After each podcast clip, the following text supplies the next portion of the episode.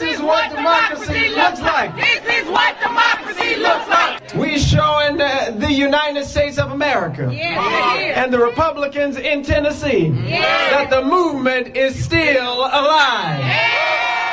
They tried to kill democracy. They tried to expel the people's choice and the people's vote. And they awakened a sleeping giant.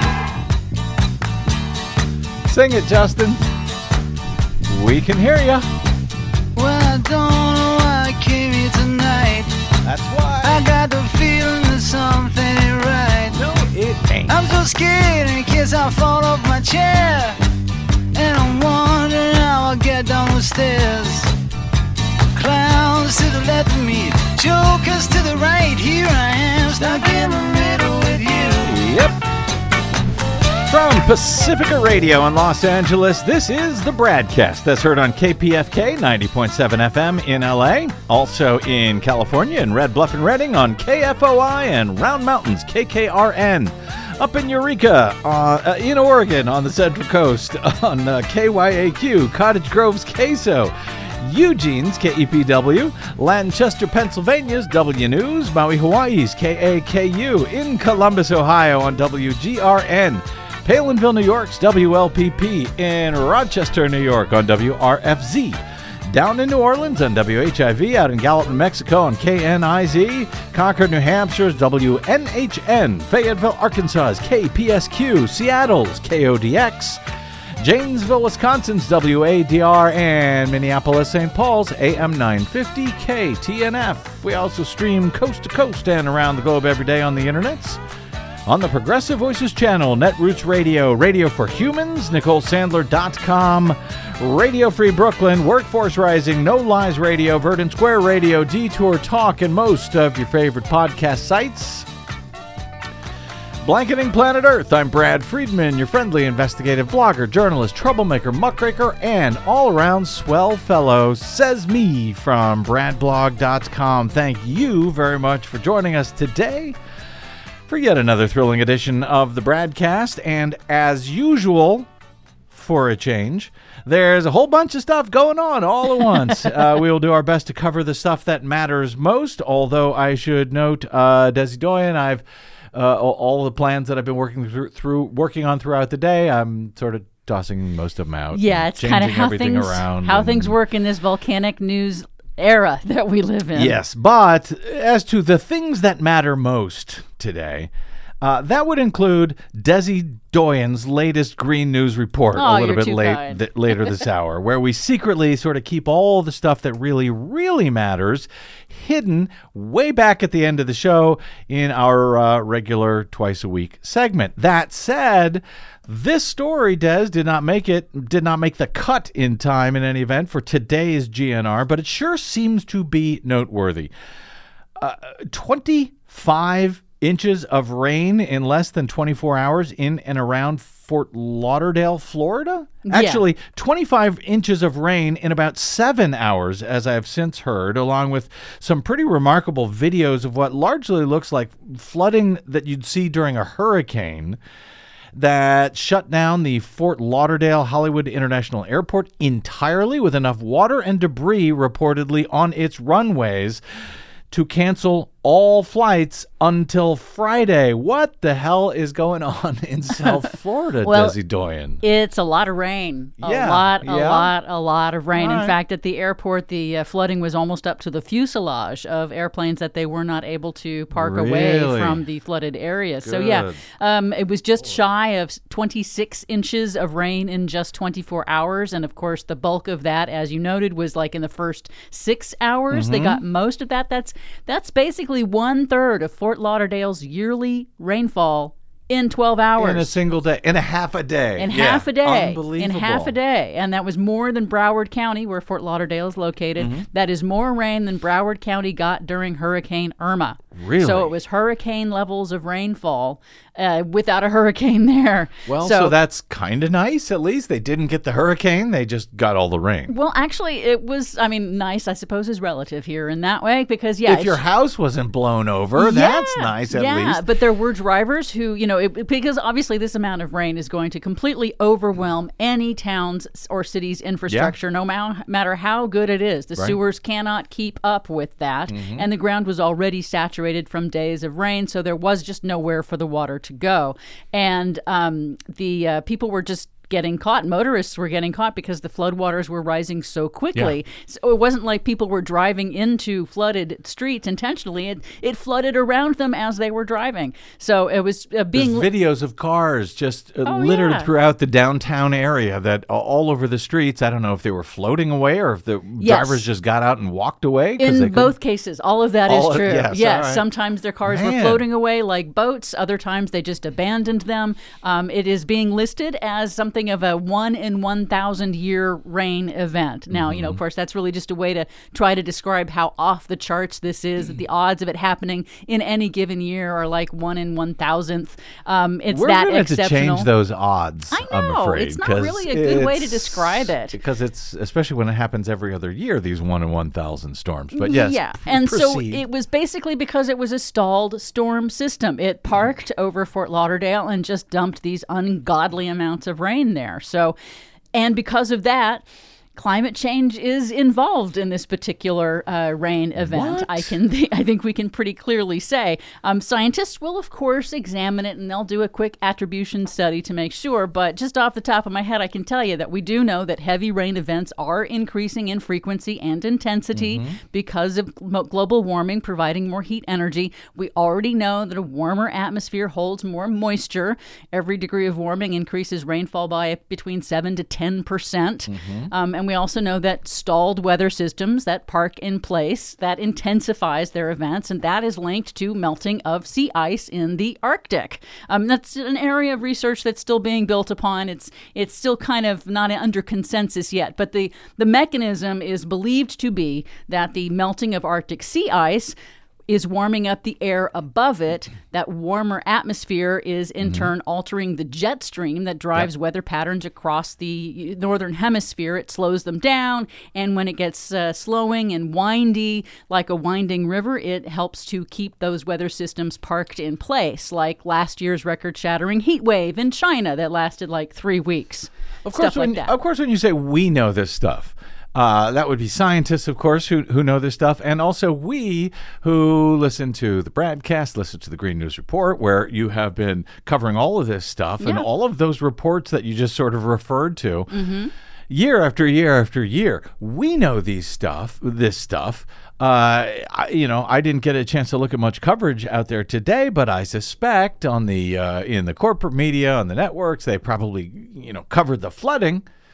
But did they connect these climate change dots? And that seems to be what's lacking in uh, in the coverage, at least in the corporate media, if not here. Yes, I would agree with that. Um, obviously, I didn't do a complete survey of all corporate media coverage of this, but I did not see a whole lot of climate references. I did see them in CNN and on CBS. Good, good. Um, and they did mention it, but they didn't go into any particular detail as to why that might be. So um, we just have to remind people that, hey, um, we have an El Nino coming up that's forecast for this summer, which is going to goose global temperatures and make them even warmer. That is going to also be associated with a really big increase in extreme weather disasters. So, really, seriously, now is a great time to think ahead for what you will do if it happens in your community because extreme rainfall, I mean, no place is immune from cloudbursts like that. So make sure you know what your risk is. Make sure you got some supplies re- prepared. Know what you're going to do, and know what your family like. Make sure they know what they're going to do in case something like this happens. You're just this close to building a bunker in the backyard at this point, aren't you, Des? Well, I just think it's really important to know that you've got yourself prepared and your kids All are right. prepared and everybody knows what to do. and you right. got stuff ready in your car and in your home in case stuff goes south on you. I'll get prepared when I need to get prepared. After So- it's too late. Yeah. By the way, uh, do that. You uh, you checked in with our friend uh, Nicole Sandler, who is Yes. in South Florida uh, this morning. She she doing okay? Yes, she is. She is sort of on the edge of that cloud burst, and she says that they've gotten ungodly amounts of rain as well, Yeah. and she hasn't been outside in days, but she's fine. And it's sort of like coast to coast at this point because we've just come through what 13 atmospheric rivers out here in uh, in California over the past month least, or so. At least. So uh, you're right. It is everywhere. All right, everything. Be ready. All at once. Yep. Uh, well, when it uh, rains, it does uh, pour in the news cycles as well, it seems. So let's get caught up with just some of the incoming storm today in that regard. Uh, a, a selected, selective, uh, Curated. curated trip. There you go, uh, through the day's news. Uh, and as with most storms, especially when they come out here in California anyway, it usually comes with, you know, both good news and bad at the same time. So we will start with what I think is generally good news, in that this story would seem to be hastening the utter collapse of today's far right, off the rails, white supremacist Republican Party, anyway. The uh, second of two young black state Democratic lawmakers who were kicked out of the Republican led Tennessee House just last week followed his colleague back to work at the Capitol on Thursday, exactly one week after their expulsion for participating in a gun safety protest. How dare they? Propelled them into the national spotlight on the heels of a mass shooting that killed three children and three adults at a Christian elementary school in Nashville. State Rep Justin Jones was restored to his seat on Monday, exactly one single business day after Republicans in the wildly gerrymandered State House in Tennessee had kicked him and Rep Justin Pearson out of their seats, sparing the single white female Democratic lawmaker who uh, who joined the two Justins in the protest from the House floor during a recess as hundreds of young people had descended on the Capitol to demand new gun safety measures after that shooting. Of course, uh, they didn't get those gun safety measures. What they got was three of the well, two of the loudest advocates for gun safety kicked out of uh, their elected roles as uh, state representatives. Jones was elected by the Nashville, uh, uh, that would be Justin Jones, uh, was elected by the Nashville Metropolitan Council on Monday to be his own temporary replacement at the House in uh, in Tennessee until a special election could be held to fill his seat, in which he will run and most likely win to fill his own seat that he is currently temporarily filling until he is reelected to fill it again. Got that? And on Wednesday, a similar scene played out in Memphis at the uh, Shelby County Council, which unanimously as well elected Justin Pearson to temporarily fill his own seat. Pearson spoke at a rally in Memphis shortly after the reinstatement vote on Wednesday afternoon. They put Gloria Johnson and Justin Jones and me on trial. But they ended up putting themselves on trial. And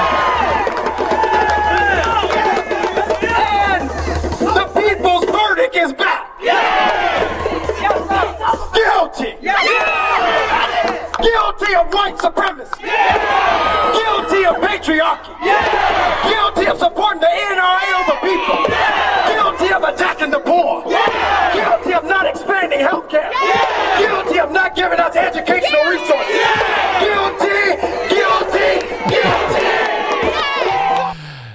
Man, uh, those dumb white Republicans at the uh, Tennessee State House sure picked the two wrong people to expel, didn't they? To mess with, yeah.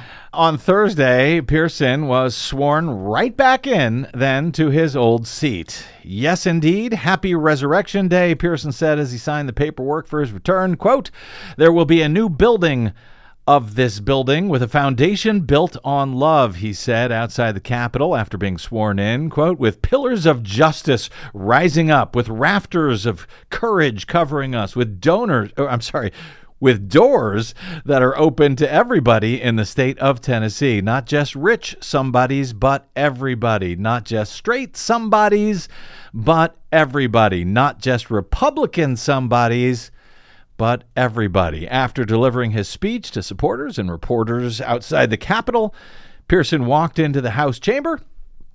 As a debate on bills was underway, he pumped his fist. He silently mouthed, This is our house. And those in the gallery pumped their fists in return and mouthed, Our house, as Pearson circled around the floor. Upon his return to the House floor, lawmakers were debating legislation that deals with the teaching of, quote, divisive concepts regarding race, gender, and sex on college campuses. Divisive, I guess, because they tell the truth about things like slavery and the fight for civil rights. Uh, and I guess the white people that made all of that possible.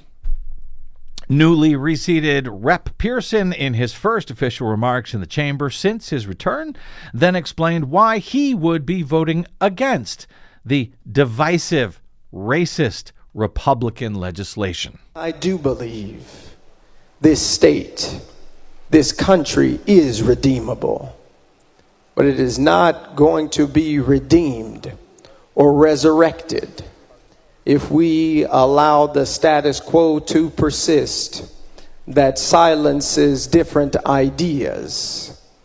It will not be redeemed if we do not have the courage to look at ourselves and our institutions in the face and demand that they do better, it will not be redeemed if we operate business as usual and not do the work of justice. America is redeemable.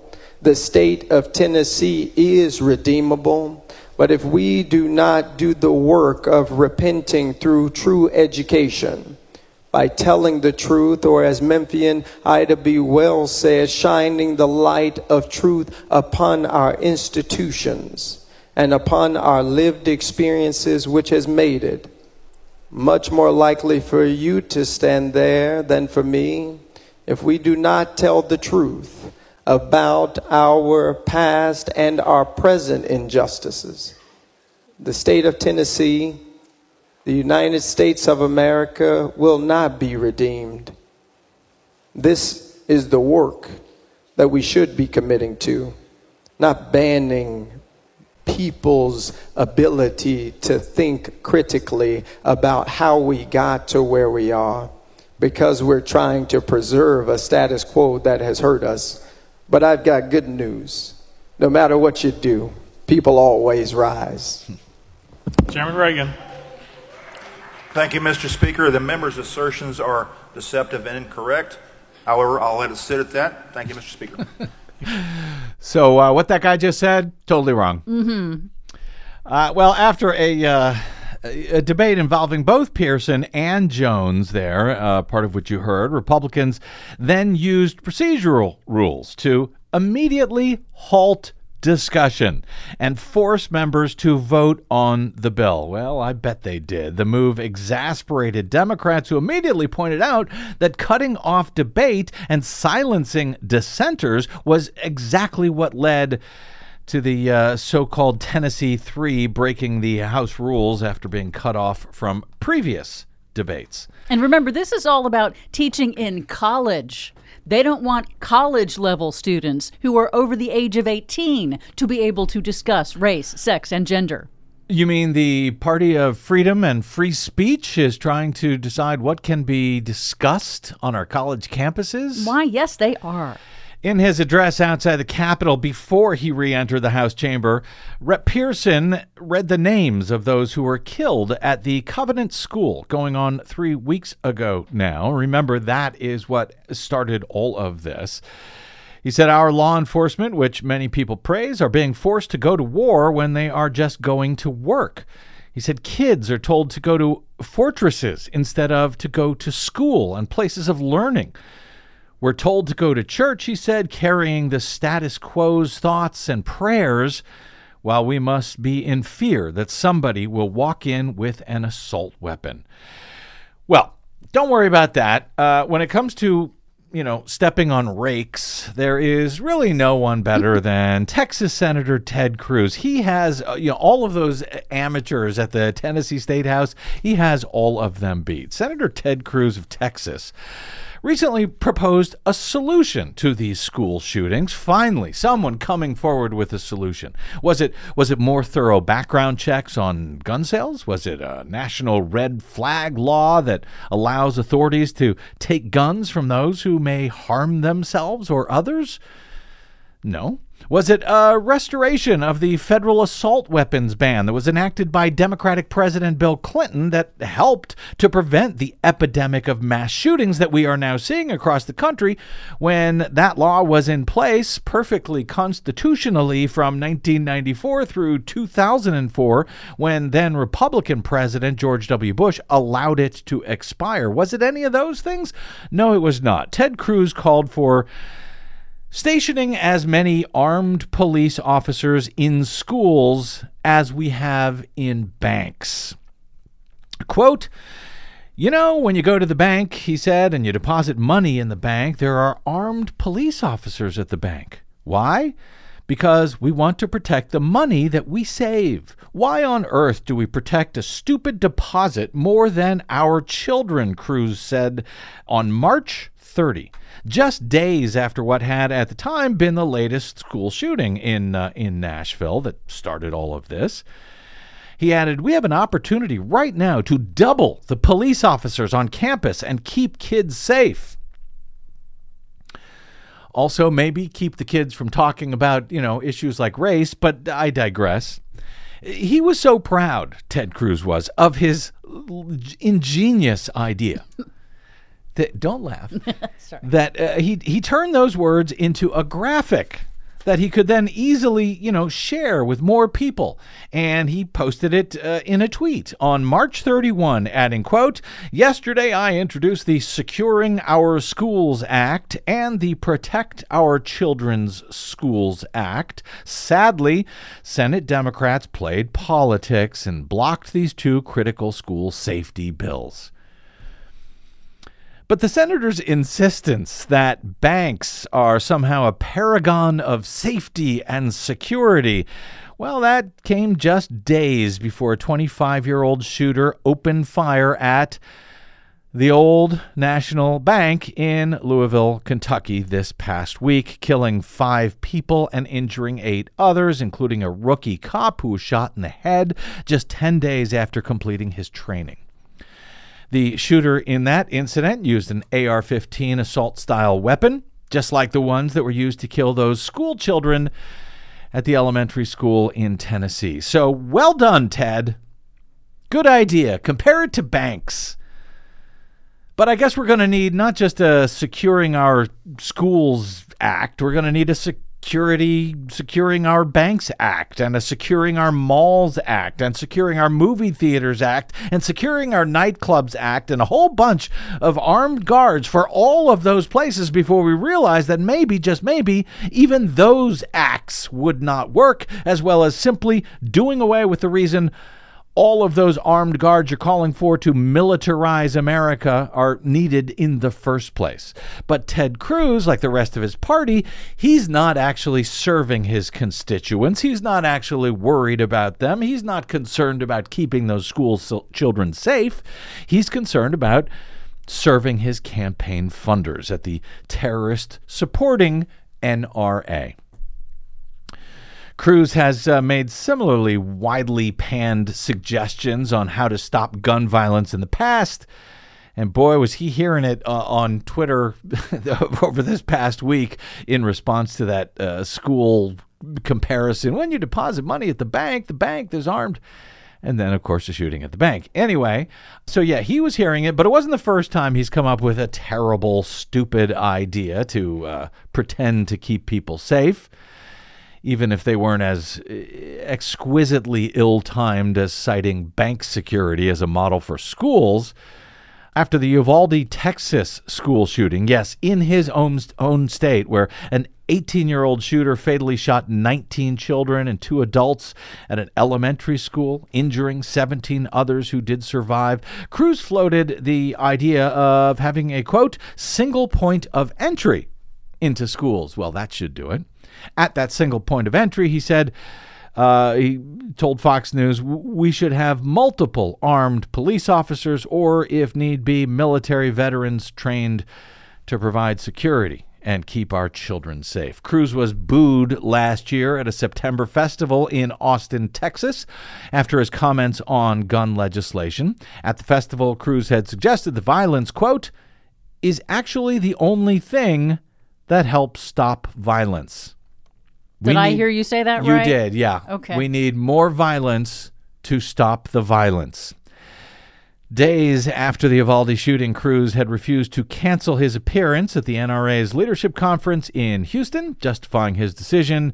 He told CBS that the NRA, quote, stands up for your rights, stands up for my rights, stands up for the rights of every American to be murdered in cold blood. All right, I, add, I added that last part, but uh, I think we all heard it, didn't we?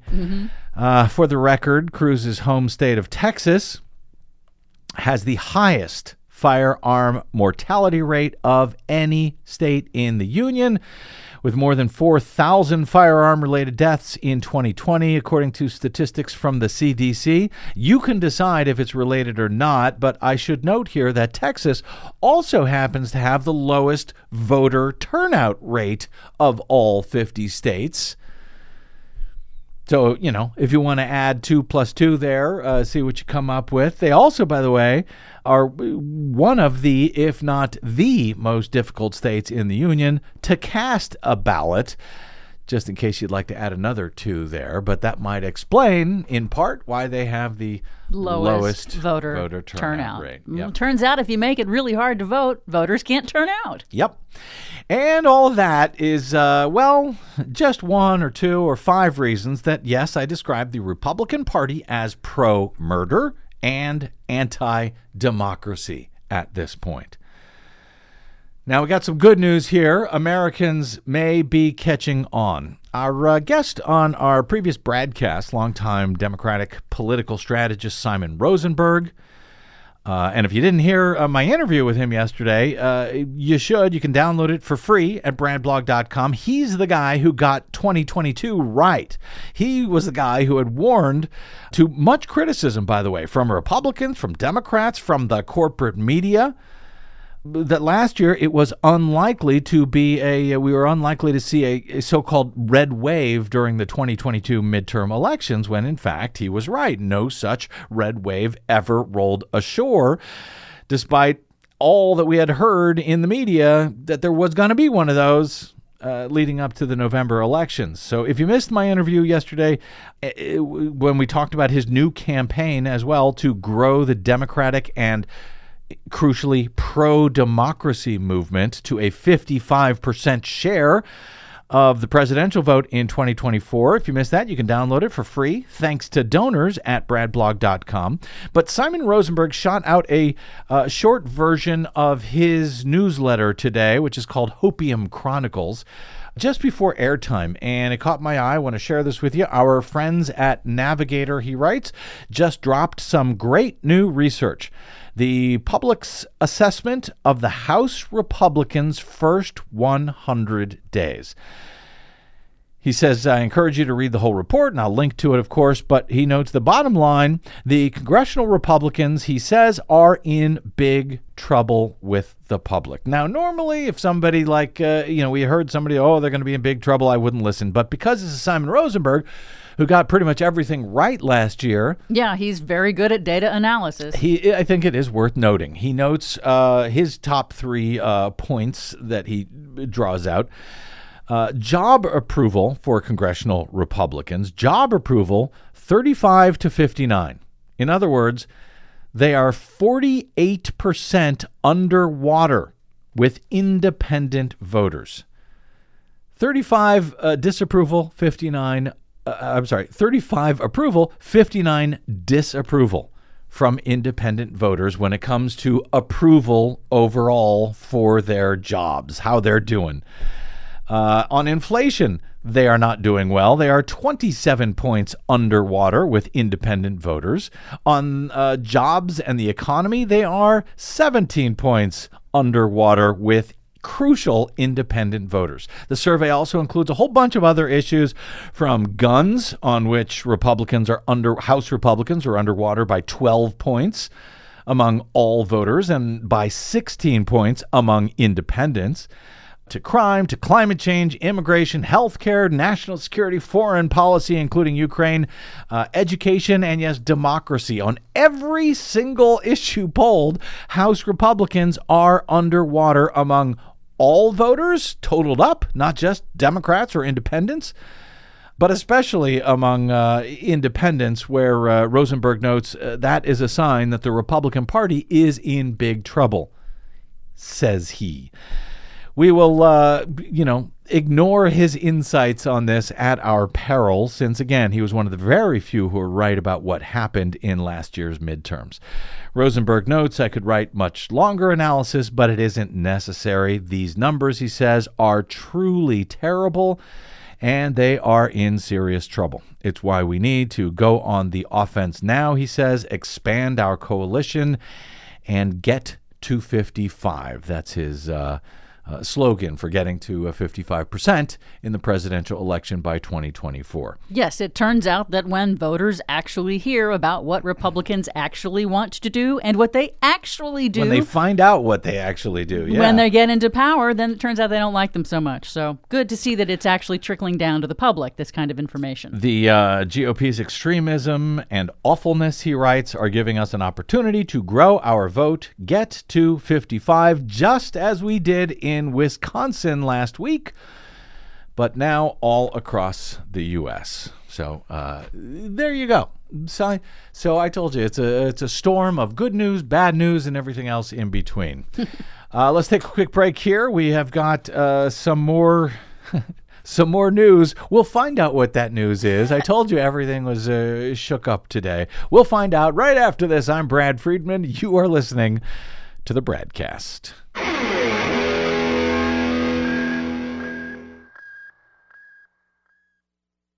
Hey, this is Brad. The BradCast survives thanks to you and your support. Please stop by bradblog.com slash donate today to help us continue to do over your public airwaves what we try to do five days a week. That's bradblog.com slash donate, and thank you.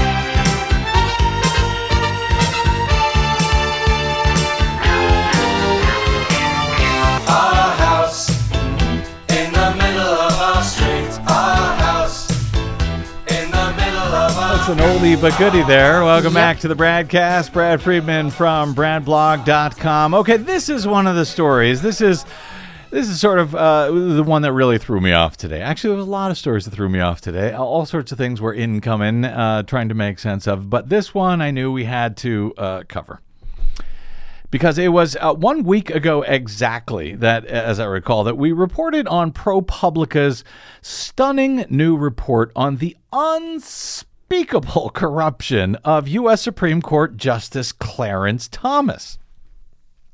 By way of a quick refresher here. Uh, we we began in covering it by noting that more than a decade ago, back in 2011, we reported at bradblog.com on Clarence Thomas having failed to disclose his wife Ginny's $120,000 a year annual salary from the right wing Heritage Foundation a group which, by the way, frequently has business before the High Court, amici briefs, and so forth. Clarence had failed to include her salary on his annual disclosure forms for some 20 years by that point, by 2011, before he was called out for it and then quietly was allowed to amend 20 years of filings, even though the form clearly spelled out that misreporting those numbers was a violation of federal law. But you know, apparently the federal law is not for Supreme Court justices. Anyway, we reported later that same year, back in 2011, uh, that in between the time that Justice Thomas had heard oral argument in the Citizens United versus Federal Election Commission case in 2009, between that time that he heard arguments and the time that he would eventually vote in favor of the Supreme Court decision that would ultimately unleash billions of dollars in dark money into our political and electoral system through nonprofit organizations who would be allowed to keep the identities of their donors a secret from the public, even while they use that cash money to affect elections. Well, in between the time the case was argued and the time it was decided, Clarence Thomas's wife Ginny had created a right-wing nonprofit political advocacy group and had received half a million dollars in startup money from someone who would be allowed to remain anonymous thanks to that Citizens United ruling. Good timing. By the way, uh, we also reported uh, at the time that way back in 1991, during Thomas's wildly contentious Senate confirmation hearings, a just created political organization at the time had invested about $100,000, a lot of money back then, in ads to support Clarence Thomas's confirmation. The name of that group? Citizens United. Nonetheless, 20 years later, when their case was before his court, Clarence failed to recuse himself from that decision. Guess he didn't think there was any conflict of interest or the appearance thereof whatsoever.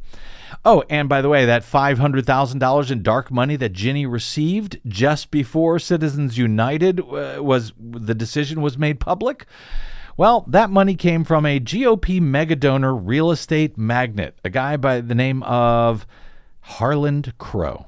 Which brings us to last week when ProPublica reported that Thomas had accepted luxury travel from Harlan Crow virtually every single year for decades, including private jet flights, international cruises on the businessman's super yacht, and regular stays at his private resort in the Adirondacks. The story prompted an outcry.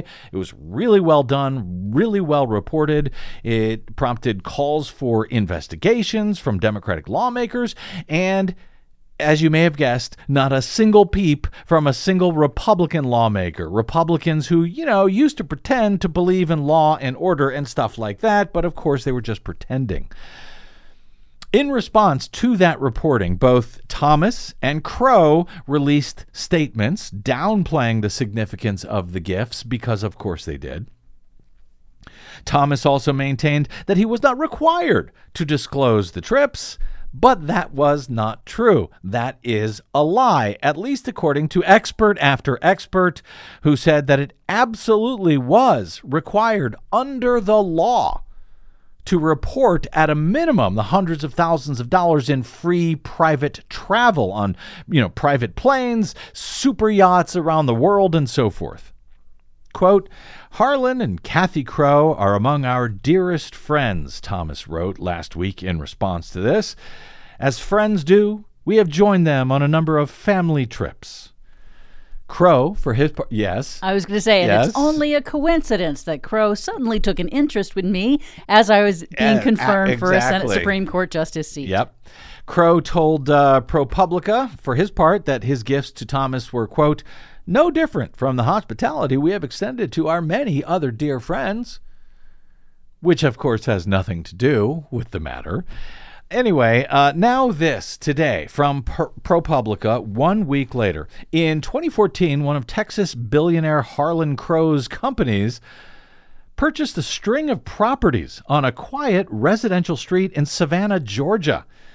It wasn't a marquee acquisition for the real estate magnate, just an old single story home and two vacant lots down the road from it. What made it noteworthy were the people on the other side of the deal Supreme Court Justice Clarence Thomas and his relatives.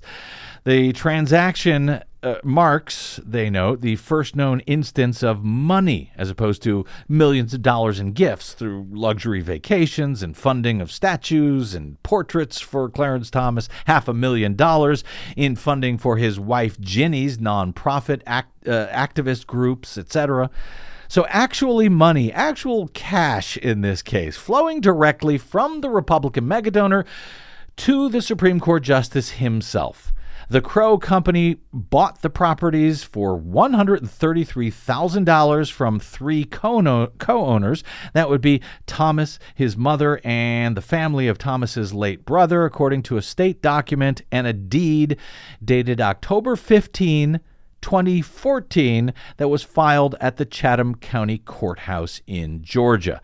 This, according to another blockbuster report from po- ProPublica's Justin Elliott, Josh Kaplan, and Alex Mierjeski. The uh, purchase put Harlan Crow in an unusual position, however, because as of uh, 2014, he now owned the house where the justice's elderly mother was still living. Hmm, interesting, isn't it? Soon after the sale was completed, contractors then began work on tens of thousands of dollars of improvement on the two bedroom, one bathroom house. Some $36,000 worth of improvements, in fact. The renovations included a carport, a repaired roof, a new fence, and gates. According to city permits uh, and uh, and blueprints for the for the upgrades, isn't that nice? They gave Thomas money and they made major renovations to his mother's home while she was still enjoying it because, you know, he just happens to be longtime personal friends with one of the GOP's top mega donors. And as you know, longtime friends, that's the sort of thing they do. They As one does. Buy each other's houses and renovate it and let their mothers still stay and live in it. A uh, federal disclosure law, however, that was passed after Watergate requires justices. And there's, and by the way, there's not a lot of laws and uh, rules that apply to Supreme Court justices at all. There are a whole bunch of rules that apply to every uh, member of the court below the Supreme Court, but there are very few that actually apply to justices on the U.S. Supreme Court. One of them was a law that was passed after Watergate, uh, requiring them to disclose the details of most real estate sales that are over $1,000. Well, guess what? You'll be shocked to learn, knock you over with a feather. Thomas never disclosed his sale of these Savannah properties, which appears to be a violation of the law, according to four different ethics law experts that uh, ProPublica spoke to. The disclosure form that Thomas filed for that year, also that very same year that the sale was made, also had a space to report the identity of the buyer in any private transactions, such as that specific real estate deal. Well, guess what? That space on that form is blank just like the blank spaces that he left blank for 20 years on his financial disclosure uh, disclosure forms in the section where he was supposed to report his spouse's non-investment income such as her $120,000 salary from Heritage Foundation that Clarence must have just forgotten about when he wrote none into that space for 20 years until we caught him, and then he was allowed to quietly go back and amend 20 years of financial disclosures. Must be nice, huh? Thomas uh, did not respond to detailed questions for this new particular story from ProPublica. In a statement, however, Harlan Crow said that he purchased Thomas's mother's house where Thomas spent part of his childhood to preserve it for posterity. Quote, my intention is to one day create a public museum at the Thomas home dedicated to telling the story of our nation's second black Supreme Court justice, he said. I approached the Thomas family about my desire to maintain this historic site so future generations could learn about the inspiring life of one of our greatest Americans. Now, with a newly constructed carport. Crow's statement did not directly address why he also bought two vacant lots from Thomas that were down the street Maybe those were the vacant lots where he played stickball as a child. but he did write uh, the quote uh, The other lots were later sold to a vetted builder who was committed to improving the quality of the neighborhood and preserving its historical integrity. ProPublica also asked Crow about the additions on Thomas's mother's house, like the new carport. Quote, improvements were also made to the Thomas property to preserve its long term viability and accessibility to the public, Crow said. You know, in case the public needed to park in her carport. Ethics law experts said Crow's intentions had no bearing on Thomas's legal obligation to disclose the sale. Yeah, I mean, just because you buy nice stuff for your friends or whatever Harlan Crow's motive actually was, it still does not excuse Thomas From- failing to, to disclose, disclose it. it, exactly. It just has nothing to do with it. According to Kathleen Clark, a legal ethics expert at Washington University in St. Louis, who reviewed years of Thomas's disclosure filings, the justice's failure to report that transaction suggests, quote, Thomas was hiding a financial relationship with Crow. You think? Does does one really need to be a legal ethics expert to figure that out? The uh, uh, Thomas inherited his stake in his mother's house and two other properties in the block following the death of his grandfather in 1983, according to records on file at the Chatham County Courthouse. In the late 1980s, when Thomas was an official in the George H.W. Bush administration, he listed the addresses of the three properties in a disclosure filing back in the 1980s. Thomas was confirmed to the Supreme Court, however, in 1991, and by the early 2000s, he stopped listing specific addresses of property that he owned in his disclosures. In 2014, the uh, Thomas family sold the vacant lots and the remaining East 32nd Street house to one of Crow's companies. The uh, justice signed the paperwork personally himself, and they have a, uh, a uh, uh, a screen capture, a scan of that uh, signature on the deed. You know, it's starting to make sense why Thomas voted to repeal virtually all disclosure laws for campaign finance and political contributions. Who needs to be disclosing things? You know, that's just messy for everyone all around. Thomas's financial disclosure for that year of 2014 is very detailed, in fact, listing everything from a quote stained glass medallion that he received from Yale to a life insurance policy, but he failed to report his sale to Crow for some odd reason. The sale of his mother's house that he spent time as a boy being raised in. Forgot about that one. A Crow Holdings company soon began paying the roughly $1,500 in annual property taxes on Thomas's mother's house. According to county tax records, the taxes had previously been paid by Clarence and Ginny Thomas, so they got to, in addition to getting the cash from the sale, they also saved $1,500 a year in property taxes.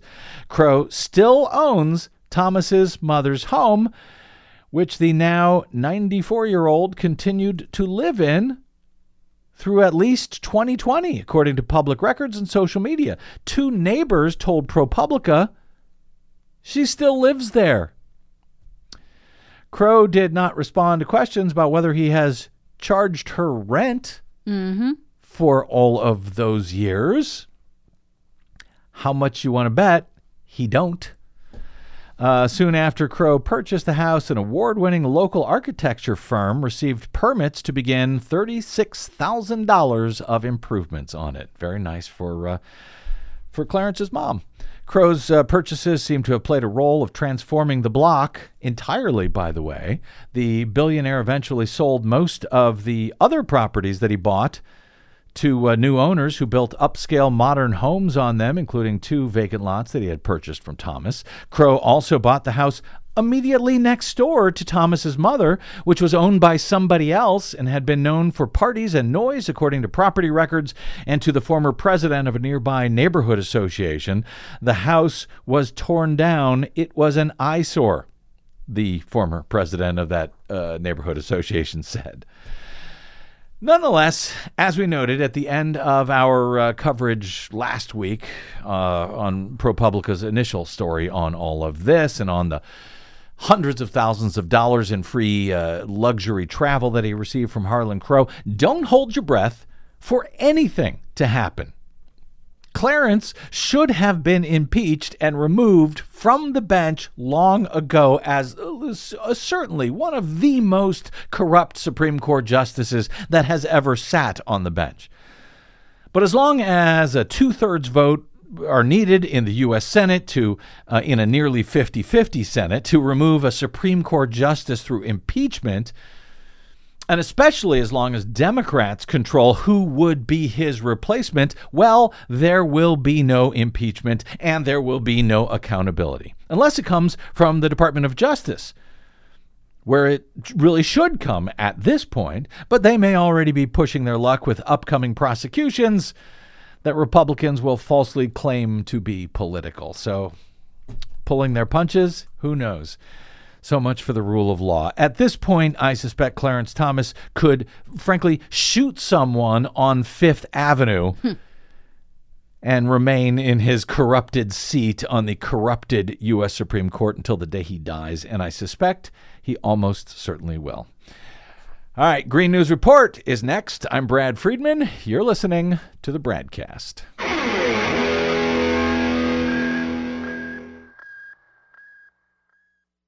The BradCast and the Green News Report are 100% independent, 100% listener supported. But we can't do it alone. We need you. Please help us bring real facts to listeners at independent stations around the nation. Please drop by bradblog.com slash donate. That's bradblog.com slash donate.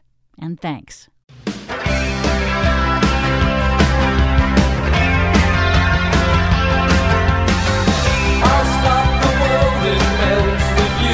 You know, I heard from a listener, uh, Desi Doyen, that would like an entire episode of the BradCast to be devoted to a Green News report. Wow, that Host- would be a lot of work. for you, yes. be great for me. All I'd have to do is sit there and make snarky comments, which is kind of what I do anyway. Yes. Uh, as ever. Uh, and once again, in our latest Green News report. Today's actions will accelerate our ongoing transition to a clean vehicles future. Biden EPA kicks off next phase of electric vehicle revolution. Crunch time and contentious negotiations over water cuts from the declining Colorado River. Plus, the smoke is definitely toxic. Massive plastics fire in Indiana expected to burn for days. Is that Indiana State Fire Chief Steve Jones? Yes, it is. Indiana's Jones? Yes. All of those good stories and bad jokes straight ahead from BradBlog.com. I'm Brad Friedman. And I'm Desi Doyen. Stand by for six minutes of independent green news, politics, analysis, and snarky comment. A new study shows that climate change is leading to more major league home runs, attributing at least 500 additional homers from 2010 to 2019 to Earth's human made warming. And, and I'm being told the New York Yankees have offered carbon dioxide a $400 million contract. Seems only fair. This is your Green News Report.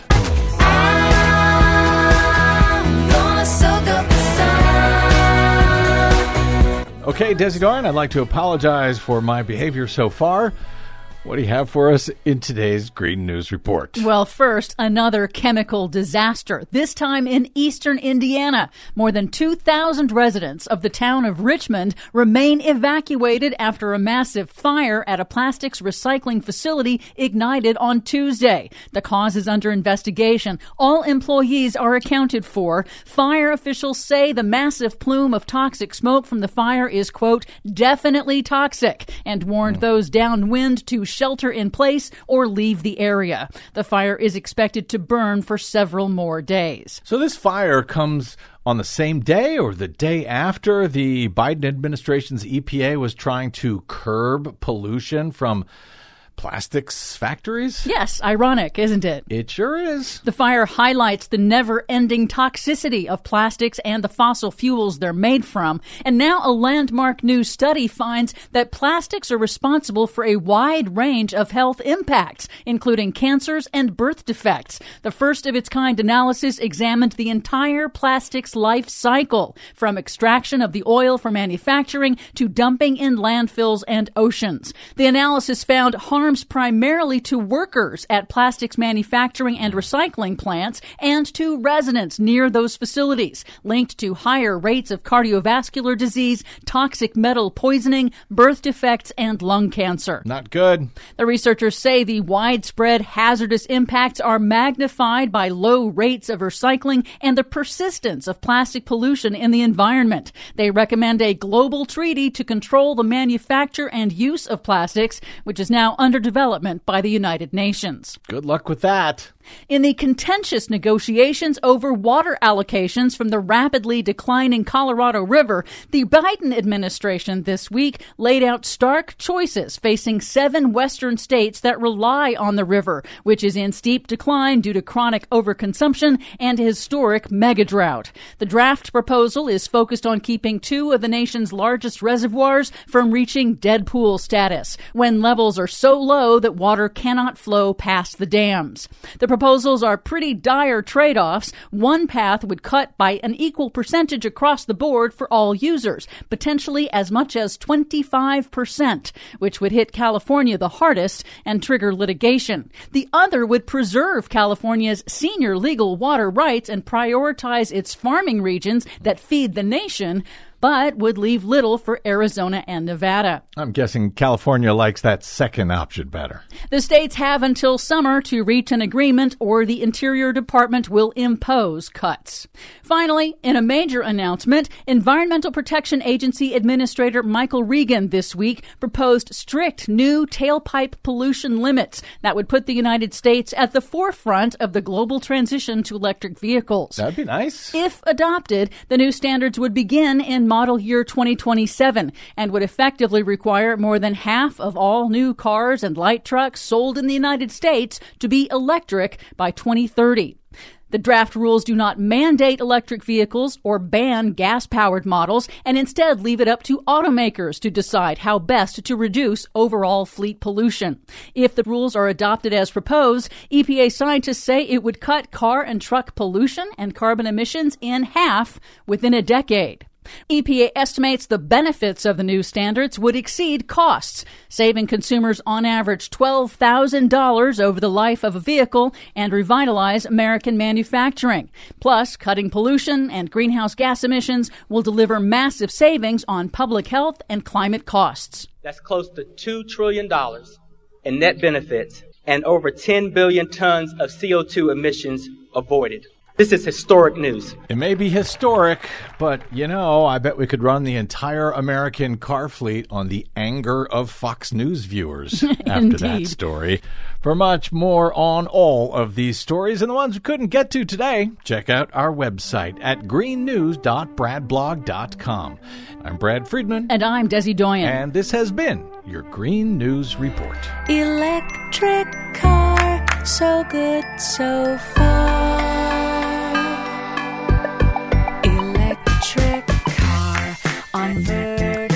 Thank you very much, yes. Desi Doyen, our producer, and thanks to all of you for spending a portion of your day or night with us. If you missed any portion of today's program or just want to listen again or share it with a friend or an enemy, you can download it for free anytime at bradblog.com. That is thanks to those of you kind enough to support our work via bradblog.com slash donate. Drop me email if you like. I am bradcast at bradblog.com. And on the Facebooks, Twitters, and Mastodons, you'll find me at simply the Brad Blog. We'll see you there until we see you here next time. I'm Brad Friedman. Good luck, world. Electric car beside the tree. Roll past the